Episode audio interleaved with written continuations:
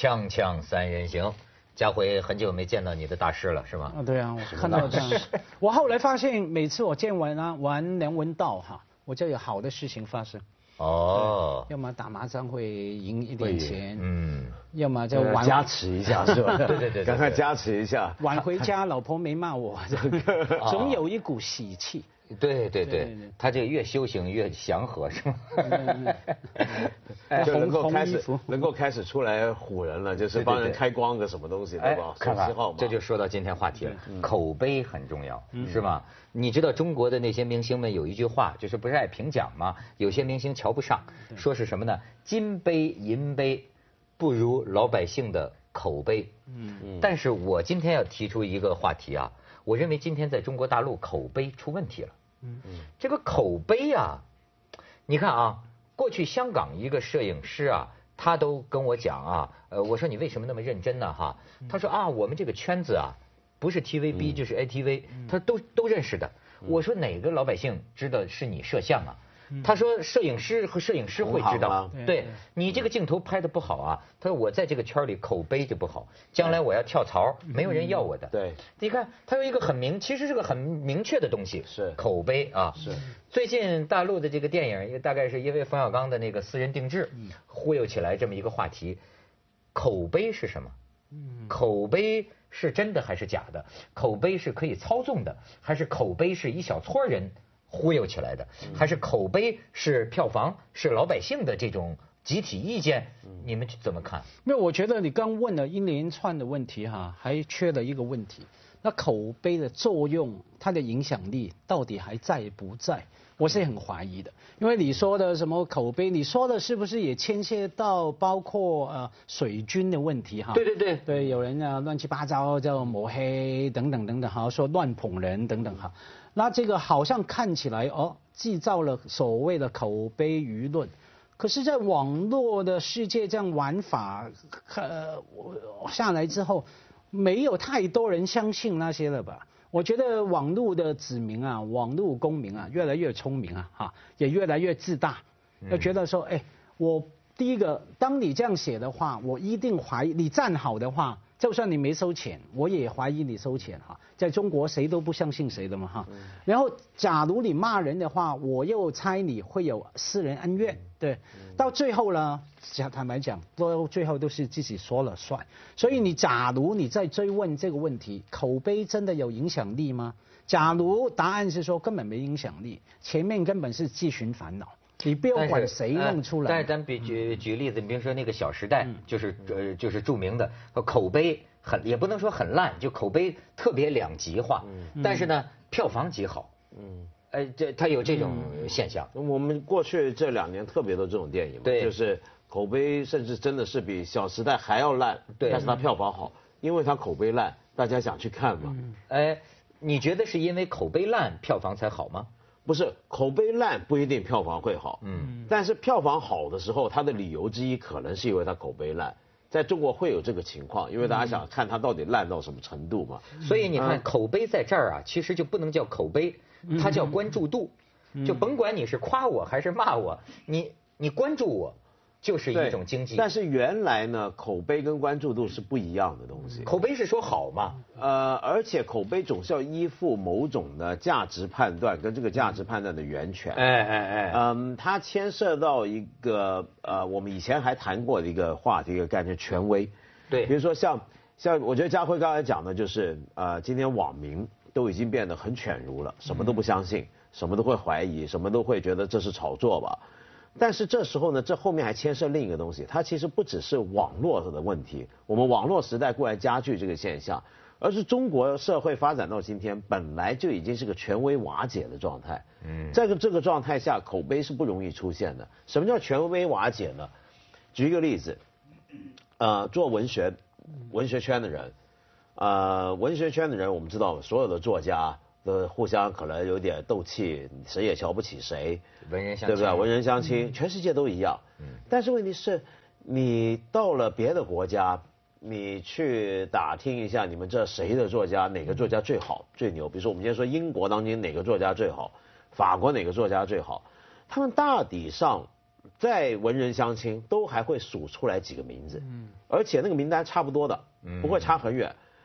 呃，大家也叫做约略有点共识。这时候我们就说，他们对于他们的文学圈里面谁上谁下，这是有口碑的，这人上去是有口碑的。那么这时候为什么会有这种口碑呢？那是因为他们仍然相信某种权威。那个权威不是说哪个人说了算的权威，而是大家有某种权威标准，是觉得什么叫做好，什么叫坏，那个东西还是有一套标准的，有标准，标准的。而且，呃，文学圈里面哪些杂志，哪些评论家，呃，就算有争论，但是大家还是会看，还是会觉得这一期我很不同意这个杂志的想法。嗯，我觉得那个评论家说这个东西，我说的太烂了。但是你还会觉得说他到底是个有见识的人？可可是这文道在中国大陆哈，我觉得你说瓦解嘛，当然比以前比较松动，可是或多或少我们还是有相信可以相信的人，包括梁文道，包括一些名字哈，读书人什么哈，我觉得那个还是有。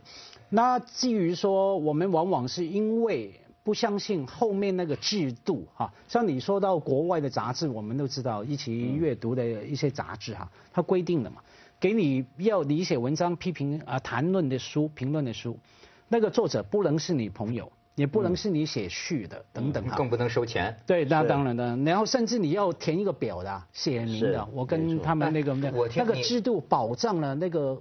可信度，你知道你是专业的影评人了。这个冯小刚最近不是多少个微博骂骂这个影评人嘛？我怎么看到一个材料，就有一个影评人讲，就中国大大陆的说影评人，他什么百分之八九十，我都很难相信。他说百分之八九十是拿了钱的，怎么没我份儿？你是香港 人啊？是百分之八九十，香港人也收也收人民币啊？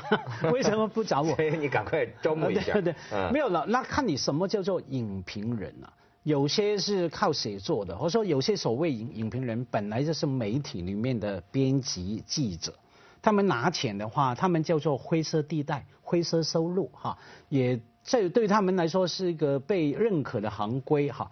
重点我觉得我问的问题很有趣的，有影响力吗？自从这个网络世界哈，比方说你说是。呃呃，权威瓦解也好，单一权威瓦解也好，我们看到很多新的我们比较相信的权威，包括什么呢？我们在网络上面看到有些个人电台啊，自己弄一个电台，OK，比方说梁文道对音乐很有品味。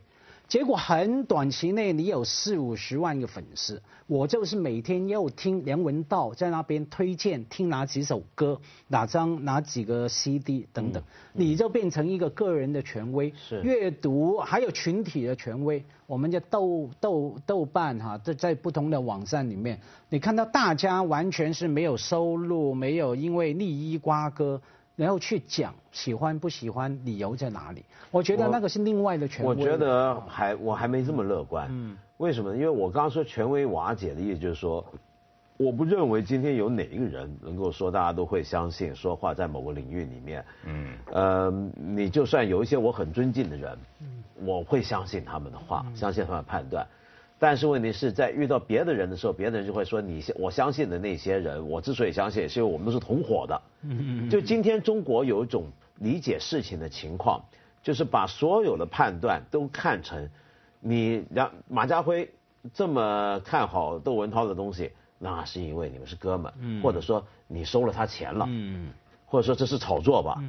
这是很常见的一种看事情的方法。哎，我们不再相信一个人的判断是那么单纯的，他的基于自己的见识。但是我觉得就是是有绝对标准的，只不过这个标准呢，不是在一个人身上，不是定一个人为尊，就他说的。那当然不是。这个标准呢，是在怎么说呢，在内行的心里。嗯。我就觉得啊，这个现在的这个年代啊，是这个最容易被骗、被忽悠的这个年代。可是你要说没有标准吗？实际是有标准的。嗯。但是对不起，这个标准呢，可能一般人你还真不知道。你大概就是随波逐流，媒体怎么煽乎你就怎么信。可是实际上，我给你举一个例子啊，比如说，呃，画家，我参加过很多画家的画展。好，好画没有标准吗？有标准。来的人，要不就是不懂的，要不就是同行懂的。懂的呢，我知道你这个画啊几斤几两。但是呢，我们是好朋友，那我如果不好，我不会说，对吧？可是不代表每个人心里不知道，每个人心里都知道。就难道说好电影、坏电影，我不知道吗？知道的，就就就完全是有标准的。这个标准就是，但是有一件事儿，所以我为什么说啊？这个标准，你要是不想被人骗，你就应该自己去求取、去寻找。就像那个谁，陈寅恪，他们又读陈寅恪哈，陈寅恪讲的所谓独立之人格、自由之思想，我现在觉得啊。这个独立之人格、自由之思想是要有前提的、有门槛的。你没有知识，你谈什么独立人格？你你不懂，你你就好像说，呃，你让我讲这个杯子，我只有被你骗，因为我完全不懂啊。那么我要想不被你骗，我必须从一开始烧陶去学习。我学习，我如果对此有志于此，我会让我自己成为一个有眼光的。于是那个时候。当你学习进去的时候啊，你会找到那个内行都知道的标准。所以我就觉得，实际上现在今天社会是个应酬应酬啊，礼貌的社会。很多时候大家是不说，但不意味着说这个电影好坏不知道。可是这时候我我觉得我要提出另一个问题啊。好，广告再提一个问题啊。锵锵三人行，广告之后见。哎，就我觉得你这个讲法呢，你你说啊，大家其实心里面还是有一套的。啊，然后我们外行人呢就应该努力去变成内行人，或者至少掌握内行人掌握的情况。但这样子的话就会出一个问题了，这个问题就是恰好忽略了刚才佳辉提到的制度方面的事情。嗯，口碑也好，权威也好，它都不只是一个一圈人心里面的一种感受判断这么简单，它有时候是需要一个外在的制度把它撑起来，或者它也会有个外在化的表现。我举个例子。呃，那年我记得那年季羡林先生去世，我就谈过这个问题。我说季羡林先生去世，他是国学大师，他说大师大师。那这时候好像都有口碑吧，说都说季羡林大师。但问题是我们都是内行人吗？大家看牛棚杂役，那个不能够就就以牛棚杂役说他是大师。要说他大师的话，那你要先看，比如说《弥勒会见记》剧本教室。但是问题是，你看那本书，一个外行人，你怎么能够从那判断的出他是大师呢？所以这时候，当全中国老百姓都说这一代大师去世了，我们其实都在人云亦云。我们正常情况下啊，口碑就是这样。就是我们大部分人都做不到内行的，所以很多事情。对对对。然后呢，我们这时候呢，我们还是会忍不住有判断，比如说都说季羡林厉害，我们也说他厉害；爱因斯坦厉害，我不懂相对论，还说他厉害。但为什么呢？这种问题我觉得也不重要。就是说，我们这时候就算没有独立思想，没有自己对那门学问的判断，我仍然可以跟随大众意见有口碑。它的前提就在于这个口碑的形成有制度保证。什么叫制度保证？比如说。呃，我今天看一个学术界的一个一个位置，我们说这个人到底学问怎么样？我说他应该不错，为什么不错？他是哈佛的讲座教授哦。这时候你信的呢，并不是你对那个教授做的学问的内容的知识，是哈佛，是哈佛，是他的一个排头，是什么东西？这时候就叫做一个形式保证，就等于电影，一个完全不懂电影的人，他这时候看到一个什么大导演，他觉得肃然起敬，为什么？哎呀，这个导演了不起。柏林影展、康康城康城影展、威尼斯影展最佳的全拿过，你看过他电影吗？没看过，那你怎么知道他很牛？因为你知道这三个影展很牛。嗯，现在我说的中国的问题在哪呢？就是所有这些外在的形式能够撑起价值判断、撑起呃来的这些权威都涣散掉，水搅浑了。水搅浑，你比如说，你今天你能说中国，比如说这个人很牛，为什么？因为他在北大教书。你会，我坦白讲，我不相信了啊！对你如果大家都不相信，我跟你说，季羡林我也不相信。嗯就今天，比如说季羡林是国学大师，对不起，我没看过他几页书，所以我对这种说法，我就是说说而已，人云亦云。你们爱说季羡林，那我跟着他的学生说说。可是说实在的话，我内心深处啊，我还有一份怀疑。那这，我希望有一天我真有机会学习，那个时候我才心悦诚服。这样这样太累了吧？你你去过北韩呢？朝鲜，你没去过，你怎么会相信有个朝鲜呢？你怎么相信朝鲜里面有一个胖子哈，做种种的莫名其妙的事情呢？所以有时候就像我们刚讨论的文道提出的，我们相信背后那个东西，我们相信传回月球、传回的美国的影像是真实的。对。我们不相信另外一些国家的传回的影像是真实的等等。用普通的语言来说，呃，刚你说，哎，那个杯子哈，我要重新学，我才有信才能信任它哈。那当然非常累嘛，我们不可能重新去做个眼镜、弄个衣服等等哈。所以这个时候就有名牌，名牌啊，名牌这个概念，你经济能力许可的，有大名牌、中名牌、小名牌，我就买嘛。我就挑名牌来买，因为名牌告诉我说，好吧，你放心吧，这个部分你委托给我，其实那是一种品味的委托。OK，我没时间去慢慢建立我这种品味的门槛，我委托给你，我付钱，你替我买这个杯子就。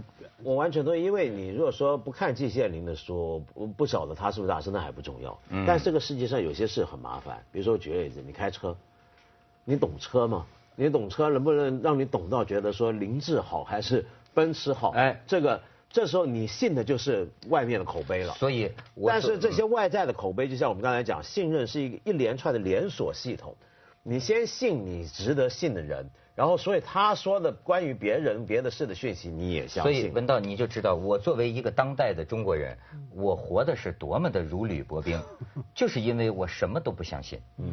所有别人说的，因为这个系统啊，就像你说的，这个这个制度，这是个连锁的，我完全不相信。我不相信，我认为我活着就是一场赌博。嗯，有时候我选择跟你合作，我选择认可你啊。说实在的，我心底里是有一份怀疑的。但是你也不能不生活，你不能不往前走啊。所以我的感觉就像在赌场啊，那只能判断一个豁然率，就是啊，九个我信任的人都说季羡林是国学大师，那么他大概百分之八十我可以信他。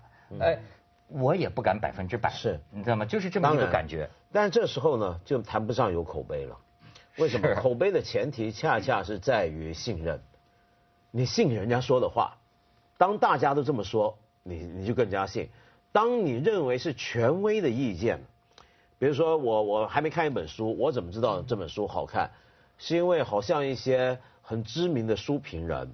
这个行业里面很受尊敬的一些的出版家、作者都说那是好书，于是我信了。那么这时候你信任的是一些权威，信任的是一些口碑，其实前提是还要有信任。就比如说，如果连这点都没有的话，怎么可能有口碑？就比如说现在我还没有看过《私人定制》这部电影，我仅仅根据这个社会上一切公开报道的东西。你能告诉我它好看还是不好看？我现在完全不清楚。嗯，你这这是乱。没有这个我们去去一下广告。锵锵三人行，广告之后见。我有时候经常跟他们一些人争论，他们就总觉得就是，比如说口味哈，说说说什么个人有个人的口味，凭什么你的那个就叫好，我的这个就叫不好呢？凭什么他那个就是这是个相对标准，没有绝对标准。我就总说有，后来给我找到了一个例子。你说口味没有绝对标准吗？我拿红酒来举例子，你看红酒，你也可以说，凭什么那个我们国产的这个味道就叫不好？你们那个这个这个勃艮第的味道就叫好？你看红酒就行，你说是口味吧？按说很主观，一个味道，但是最终人类会有一个绝对标准，大家都认为这是真正好喝的。你看，甚至到某一个产地、某一个酒庄，哎。而且你看红酒这个例子非常好，当然到中国也有点乱哈，但是基本上说，红酒你拿来一瓶，真咱们不懂啊，真懂的人好像文道还挺懂，真懂的人就是说，你只要说它是哪个酒庄，几几年，基本上这个瓶子开了就是这么喝哈。但是你发现没有，中国乱，你就看中国的茶叶你就知道，你在茶叶店里那个成千上万块钱的。这个这个茶呀，这个什么什么什么普洱啊，什么金骏眉啊、银骏眉啊，嗯，你敢买吗？你敢相信吗？完全不敢的。嗯，你看这个就没形成你说的那种制度也好，还是品级也好。其实你讲到葡萄酒的例子，我觉得很特别，因为呃，本来坦白讲，葡萄酒是不是真有所谓绝对标准都很难讲，但是因为法国用了那么严格的制度，嗯，然后配合这套制度，酒商那么严格的去生产把关之后。它形成了一个很稳定的一个状态，这是个制度了，这就是一个口碑的制度，所以我们能够传说中什么什么酒很好，这个酒不会坏，不会有问题，是有保证。但是中国的茶叶呢，就完全是另一回事。就中国今天很多人就说，我们要不要建立一个茶叶系统？因为很别的国家咖啡都开始有系统了，茶叶一样可以有系统。但我常常讲说，在中国喝茶呢，我遇过一些外国朋友，我说。中国在哪买茶叶好，我就说中国在哪买茶叶都不好，你去买的茶叶一定不好。谁都说自己的茶叶好。对，他就说那那什么样茶叶才叫好？人家送你的茶叶或许好，送的才叫不好呢。不一定你知道那些个不一定，你知道那些贪官呐、那些最后家里抄出来，那都是名人字画啊，一大半全是假的。那你就没品位。对，那那不管讲讲茶讲红酒啊，我觉得有个事情呃没时间讨论哈，应该把什么叫好不好这个概念抛开，像包括说红酒。